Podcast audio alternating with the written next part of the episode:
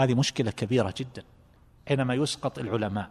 يا إخواني إسقاط هؤلاء العلماء قد لا يكون مقصودا لدى المتكلم لكن قد يتكلم بدافع الغيرة قد نتكلم نرسل رسالة فيها مقطع غير مناسب عبارة أخطأ فيها عالم في مقام في مجلس في غير ذلك.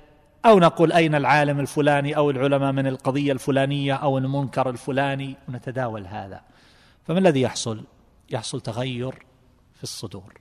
فهذه رمية بسهم. ثم تأتي أخرى مثلها. من دافع الغيرة على الدين. انظر فلان ماذا يقول. مقطع. بصوته وصورة. انظر ماذا يقول. خطأ. أخطأ. ثم ماذا؟ أين العلماء من كذا وكذا وكذا؟ أين العلماء من كذا وكذا؟ يا أخي أين أنت الآن؟ إذا سألناك حينما ترى منكرا على مائدتك أحد الضيوف يأكل بيده الشمال. سألت الكثيرين هل تنكرون عليه وتقول لو سمحت كل بيدك اليمين.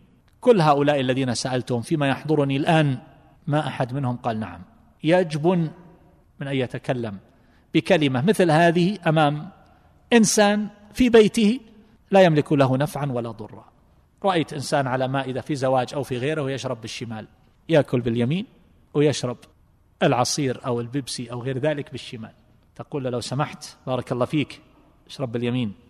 فإن الشيطان يأكل بشماله ويشرب بشماله. من من منكم رأى أحدا يأكل بالشمال ويشرب بالشمال؟ في زواج في مناسبة؟ تقول له لو سمحت. انتبه يأكله متكئ. قل ارفع يدك لو سمحت بارك الله فيك. لا تتكئ يجبن. عن هذا يدخل إلى أي مكان؟ ويرى منكرات يرى امرأة متبرجة أو غير ذلك ينزل رأسه ويمشي. يجبن. الآن العالم بشر. لو حقناك علما حتى خرج العلم من تحت أظافرك. لن تتغير الخصائص الإنسانية الطبيعية التي فيك من الشجاعة والجبن وال... ما تتغير هي تبقى هذه الخصائص باقية. فلماذا تطالب الآخرين بأمور لو نظرت إلى نفسك؟ أمام من لا يملك شيئا لا يملك شيئا. تدخل عند الحلاق وهو يحلق لحية إنسان. لا تقول له لو سمحت ترى هذا ما يجوز. يجبن ويجلس على الكرسي الآخر ويحلق رأسه ولا يتكلم. طيب هذا منكر الآن. انصح بالتي هي أحسن. يجبن. تجبن من ماذا؟ هذا لا يملك لك نفعا ولا ضر هذا الحلاق. ولا هذا المحلوق أصلا هو مشغول يحلق لا يستطيع أن يقوم من كرسيه. ومع ذلك يجبن. طيب كيف تطالب الآخرين وتلمز الآخرين وتنتقص الآخرين وتؤذيهم وتنسب إليهم؟ أمورا عظيمة. ثم بعد ذلك تكون النهاية ما هي؟ أن هؤلاء لا يقبل منهم شيء. فلا يبقى عند الناس كثير. فتصير الأمور فيما بعد إلى فوضى. يقودهم الجهال. هي هكذا تنتهي القضية.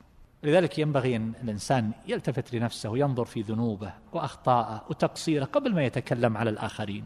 حين نتكلم بألسنة حداد وبأقلام من نار نكتب فيها. لكن هذه الكتابات تؤدي في النتيجة في النهاية إلى ماذا؟ هل تبصرت فكرت فيها؟ ما هي آثارها؟ ما هي سلبياتها؟ إلى أي حال سنصير. ما عاد يقبل من أحد ولا يحترم أحد ولا يتأدب مع أحد. الكل يشتم والكل يسخر منه ومن كلامه ومن قوله. هذا الذي يرضي الله عز وجل. من كان يؤمن بالله واليوم الآخر فليقل خيرا أو ليصمت. إذا رأيت من أحد تقصير تنصح هذا الإنسان. إذا كنت تستطيع ما تستطيع فكف الأذى. صدقة. أما تداول هذا في واتساب وفي الغرف وفي البيوت وفي هل غيرنا؟ أبدا. إنما هو الصدور تضطرم وتمتلئ بالغل على أهل الفضل والعلم والدين والخير والصلاح. ثم بعد ذلك الذي يقود الناس غراب.